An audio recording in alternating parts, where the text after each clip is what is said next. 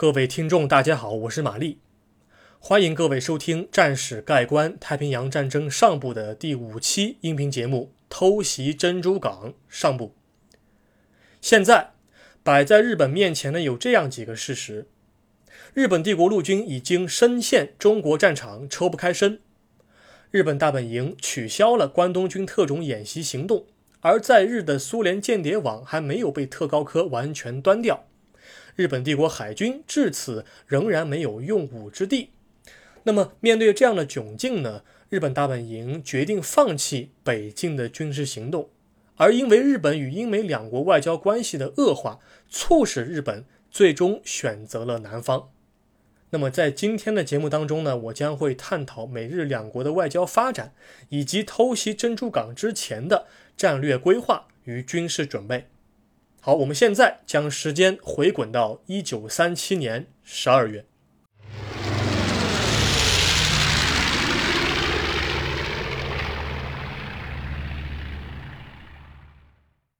第一节渐入困境，不断恶化的美日关系与经济封锁。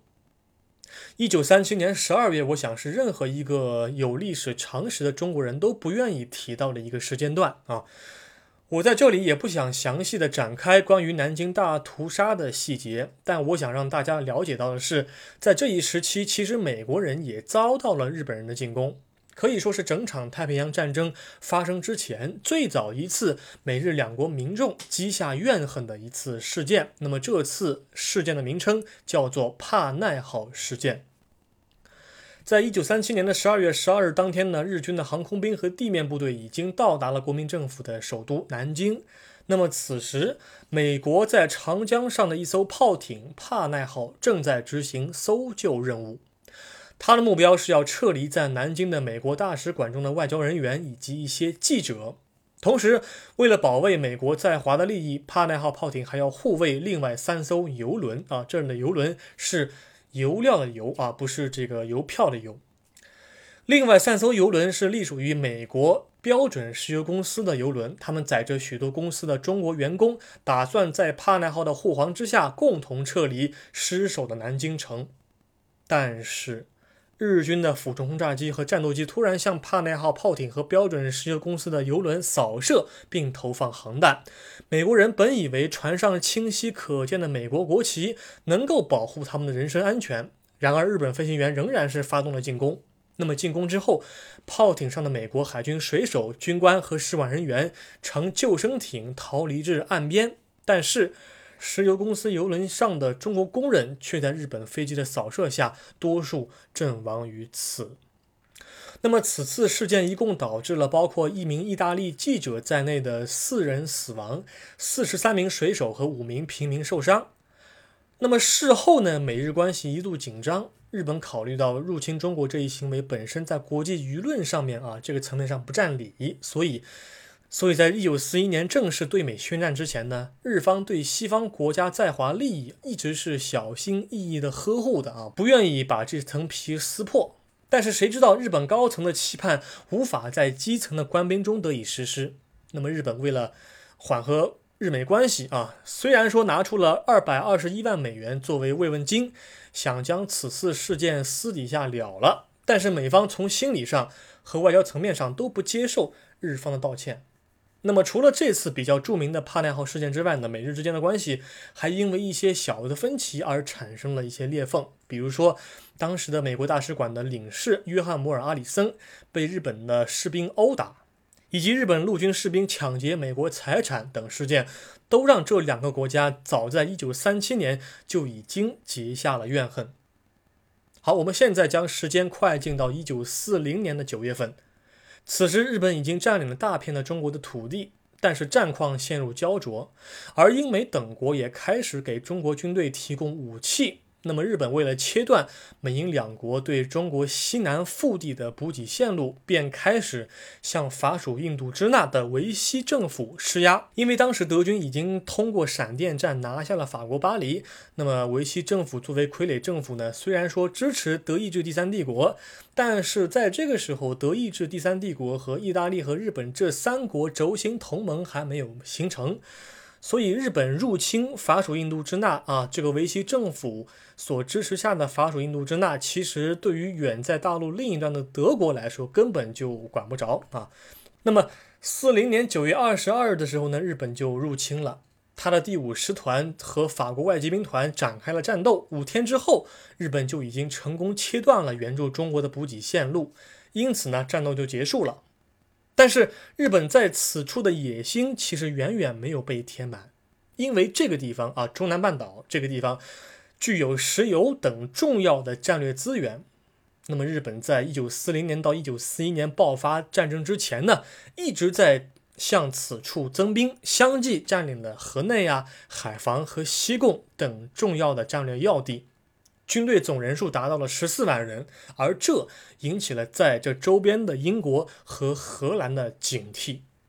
那么，一九四一年七月份的时候，日方代表和美方在华盛顿进行谈判，罗斯福希望日本能够迅速的撤出驻守在法属印度支那的军队和驻守在中国的军队。否则将会得到严厉的制裁。那么，日本在这个过程当中显然并没有按照美方的要求去做，于是美方在一九四一年七月二十五日就冻结了日本在美资产。之后的几天，英国和荷兰也纷纷效仿美方的做法，共同对日本进行了石油禁运，切断了日本钢材和石油的进口线路。那么更加确切来说的话，应该来说是切断了日本百分之七十以上的战争原材料的供应渠道，一定意义上加速了日本对西方国家进行战争的步伐。那么日本呢，将英国、美国、荷兰和中国视为封锁日本的重要屏障，创造了 A、B、C、D 包围网啊。那么 A、B、C、D 这四个字母分别代表的是 American、British、Chinese 和 Dutch 啊。分别代表的是美国、英国、中国和荷兰。他们创造这一概念，同时呢，他们必须要突破如此的封锁，才能够完成他们所谓的大东亚共荣圈的建立。好，讲到这儿啊，我们从日本深陷中国战场开始讲起，讲了日苏之间的局部热战啊，诺门海和张古峰战役，然后呢，讲了因国际局势和日本的国内态势评估报告而放弃了北京计划。那么还涉猎到美日关系的恶化和一九四一年夏季的经济封锁啊，一路兜圈子兜回来。那么以上所有的因素加起来，还只是外交层面的影响，加上日本国内的经济低迷、好战派占领军部啊、军国主义教育等等因素，都促成了日本在一九四一年前后要与西方国家及其殖民地在亚洲地区进行大规模的军事冲突。虽然说内容可能有点冗长，而且听起来也挺费劲儿，但是我个人还是希望啊，习惯把一些基础性的问题在战前搞清楚。那么我们在下一节啊，开始讲一讲日本的南进战略、情报搜集和航空兵训练等内容。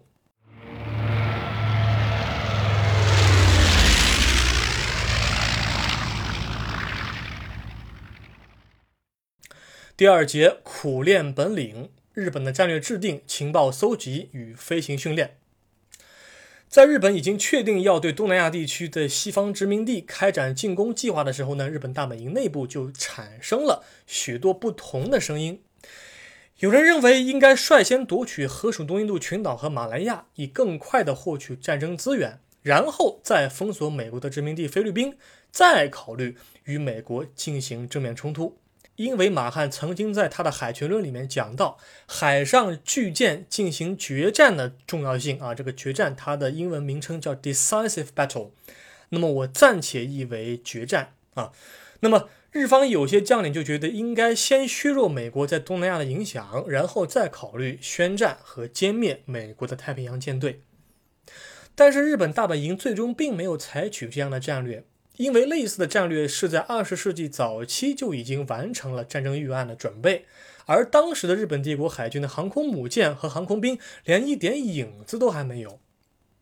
事实上，海军的军令部的总长永野修身采纳了山本五十六的建议，因为山本五十六认为，当日本南进的过程当中一定会封锁菲律宾，而影响美国的利益。还不如先发制人，瘫痪美军的太平洋舰队，这样还可以减少未来入侵行动的美国方面的阻力。那么我在这儿想强调的一点是什么呢？当时日本国内的派系斗争是极为复杂啊，并不是说山本五十六一提出这样的战略构想，大家就把这样的战争计划当做宝贝一样供奉起来，并且立即实施啊，并不是这样的。因为山本五十六本人，他曾经在二十世纪二十年代前去哈佛大学上过学，又当过驻美的海军武官，又参加过伦敦海军会议，因此他一方面非常了解海军的发展，另一方面他深深的了解美国工业能力的强大，而在美日关系上，他更加倾向于温和派，所以当时有很多的好战分子对他是耿耿于怀。他的计划提出之时，也遭来了很多人的反对。但是啊，海军军令部这个机关，它其实和陆军参谋本部是平起平坐的，两者呢都是天皇的直属部门，天皇可以直接管辖。然后山本五十六在海军内部的声望其实很高，他呢因此呢，啊以辞职作为要挟的手段，成功说服了很多的反对者。而永野修身又是海军军令部的总长，是该处的最高长官。所以说，永野修身一旦采纳了山本五十六的建议之后呢，类似的决策不可能由于部分的下级军官的反对而被迫终止。好，既然战略计划已经制定完成了，那么前期的准备工作就得广泛的展开了啊。那么袭击珍珠港的计划被称为 Z 计划。同时，日本帝国海军也会对马来亚、菲律宾、关岛、威赫岛等众多战略性地区展开入侵行动。那么，袭击珍珠港，它的最最重要的目标是要瓦解停泊在此处的美军太平洋舰队。日军的目标是要至少摧毁美军四艘战列舰和航空母舰编队，以及完全瘫痪港口的船坞修理能力和油料补给能力。确保至少在未来半年之内，美军无法对东南亚地区造成任何的威胁。为了确保袭击成功，日本帝国海军是建立了由六艘主力航空母舰组成的联合舰队，打算集中使用优势兵力来铲除美军太平洋舰队。除了这个之外呢，我想通过两个方面啊，分别是情报搜集和飞行训练两个方面来介绍日本前期的军事准备。好，我们首先来看一下情报搜集任务。情报搜集任务啊，应该是任何一场战争在发动之前最先要做的事情。大到战略层面，小到战术层面，情报搜集工作绝对是避不开的。虽然说夏威夷这个地方有不少的日裔平民可供利用，但是最终的侦察任务的重担还是交给了吉川猛夫啊这个人。吉川猛夫这个人是谁呢？他曾经是海军航空兵的飞行员，但是后来因为胃病特疼，影响到平时的训练，所以就没能够完成预定的一些作业任务。所以他本人在一九三六年之时被日本帝国海军开除了。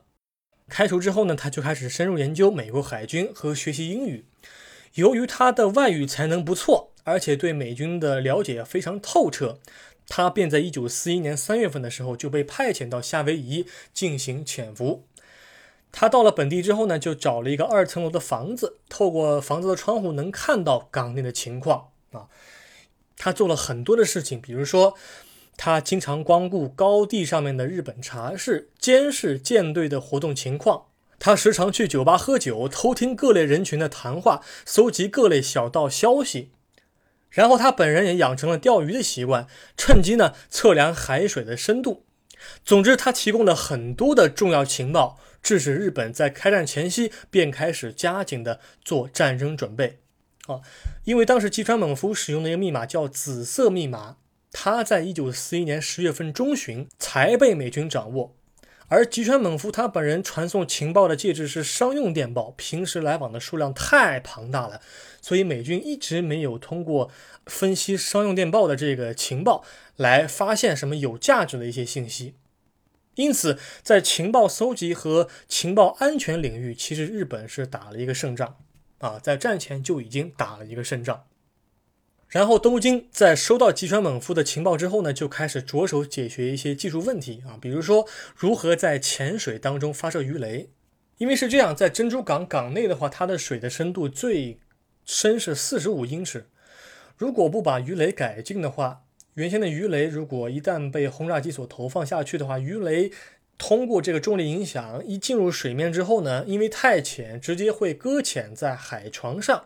那么鱼雷就无法正确的前进，更无法击沉战舰了啊。那这是一个很重要的一个问题。那么最后这些问题都得到了很好的解决，还催生出了一架著名的战斗机型号，就是零式战斗机啊。那么零式战斗机啊，它的名气我就不再多说了，非常著名。它呢，在入侵珍珠港之前，就曾经被派遣到中国战区的上空进行了测试。测试的结果是非常悲惨的，当时中国的任何一架战斗机型号都无法击落零式战机。零式战机在中国确实达到了零伤亡。而此时，美国广泛装备的战斗机，比如说 P 三六或 P 四零战机，虽然说火力上也并不弱，但是水平机动能力不敌零式。因此，只要零式掌握了空中主动权，美军战机就很难从日本手中夺取制空权。那么，除了新的机型和鱼雷相继问世之后呢？山本五十六本人还是非常的亲力亲为啊！他在鹿儿岛湾和小川圆湖这两个地区附近亲自监督海军航空兵进行低空的鱼雷投放训练和水平轰炸机的投弹训练。严格的训练使得太平洋战争爆发之后的头一年内，日本海军航空兵的飞行员的水平普遍是非常之高的。好，我们在第二节当中非常笼统地概括了日本帝国海军的战争准备。那么，其实，在整个二十世纪三十年代至四十年代当中呢，日本不仅在武器装备层面有所进步，还在作战思想和军队训练方面颇有一套成果啊。那么，这些因素都促成了偷袭珍珠港的偷袭，以及对其他西方国家殖民地的入侵行动能够成功实施。我们现在进入今天的第三节内容，讲到这儿，日本终于要出兵了。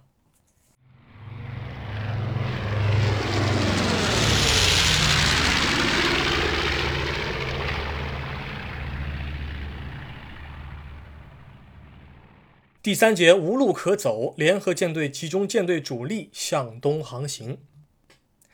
一九四一年十一月十七日，当时日本帝国海军联合舰队的各类舰只就已经开始在泽捉岛的南面的单冠湾开始集结啊。那么，之所以选择偏北的港口，是考虑到要避开美军舰队与东南亚之间的常规补给线路，确保自身舰队行动的隐秘性。那么，联合舰队全程几乎是采用了无线电静默，只在关键时刻收发命令。类似的情报安全，日本是做的非常严密的啊，非常好。十一月二十日的时候呢，日方做了最后一次谈判的努力，但是在六天之后，美国华盛顿方面向日本提交了一个重要的文件，叫《赫尔备忘录》，其内容简要说来就是，如果日本不从法属印度支那和中国撤军。日方将承担极其严重的后果。那么，日本大本营呢是将赫尔备忘录当做是谈判失败的标志之一。于是，日本决定，大本营决定向美国宣战。日本东京时间一九四一年十一月二十六日早晨六点整。包含着六艘主力航空母舰和搭载着四百架飞机的强大舰队，在两艘战列舰、两艘重型巡洋舰和数艘驱逐舰和补给舰的护卫之下，从单冠湾出发，向夏威夷驶去。然后，在东京时间十二月二日的上午十点半的时候，东京大本营正式的做出了宣战决定。然后，联合舰队的执行总指挥南云忠一海军中将在当天下午的五点半收到了东京方面的命令，其中电报的内容是攀登新高峰幺二零八，意思是进攻批准执行，执行时刻为东京时间的十二月八日当天。我在这儿多嘴一句哈，如果南云忠一在这儿收到的命令是筑波山晴天，那么就代表被迫终止。进攻行动，但是很可惜的是，南云忠一海军中将所收到的内容是前者攀登新高峰幺二零八。那么，按照历史学界普遍认为来看的话，山本五十六他本人仍然是想通过电报先告诉美国政府宣战的消息，然后再偷袭珍珠港，打他们一个猝不及防。因为虽然当时美方已经破译了日方的电报，但是电报当中也只是提到了珍珠港舰船的活动情况和区域分布情况，美国当时也搞不清楚日方要在何时何地进行入侵。而且当时美国政府收到了来自日方的一个消息，它的内容是预示着双方谈判的终止。或许是日本人他内心戏比较多，潜台词比较多啊，在日本人看来这已经是宣战无疑了。但是在美国人看来呢，可能也只是字面上的谈判终止而已。美国人还在等待按照海牙国际法的一个标准正式宣战的文件。于是，这就导致了美方在珍珠港遇袭之前就开始麻痹大意啊。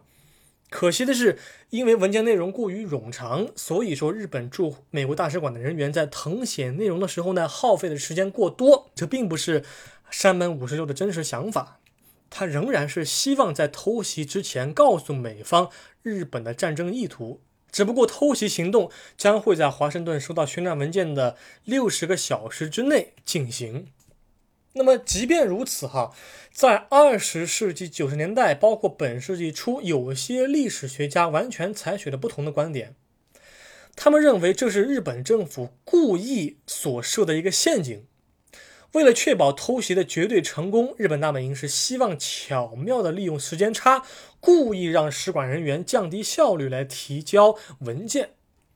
那么我在这儿呢，哈，玛丽在这儿先不讨论日本大本营是到底在宣战文件的递交这件事情上是否是故意拖延时间，但是从珍珠港事件的功能来看，偷袭确实在战术上获得了一个很大的成功。好，我们继续说回军事行动的细节啊。夏威夷时间一九四一年十二月七日的凌晨三点四十二分的时候，美军的一艘海岸扫雷艇“康德号”突然在海面上发现了一只未知的潜望镜，于是他急忙通知了在一旁巡逻的驱逐舰“沃德号”。由于珍珠港港内是禁止潜航的，所以“沃德号”就判断这艘潜艇并不是己方的潜艇，便投送深水炸弹将其击沉。沃德号迅速将此事传达给友军的情报部门，但是由于当天是星期天，美军各部门执勤都比较懒散，并没有重视这份情报，并及时上报给华盛顿，于是便错过了战机。夏威夷时间一九四一年十二月七日的早上六点整，南云中一海军中将下达了进攻命令，三百五十多架战机陆续从航空母舰上起飞。而美军的大部分官兵此时还粘在床上鼾声不断，殊不知他们即将被卷入一场旷日持久的战争。这是他们半夜逛完了酒吧之后做的最后一场美梦了。好，非常感谢您收听今天的音频节目，我将在下一期当中跟各位讲述一九四一年十二月七日早晨的日军第一波进攻。那么这一期节目我就暂时先讲到这儿。我们下一期再会。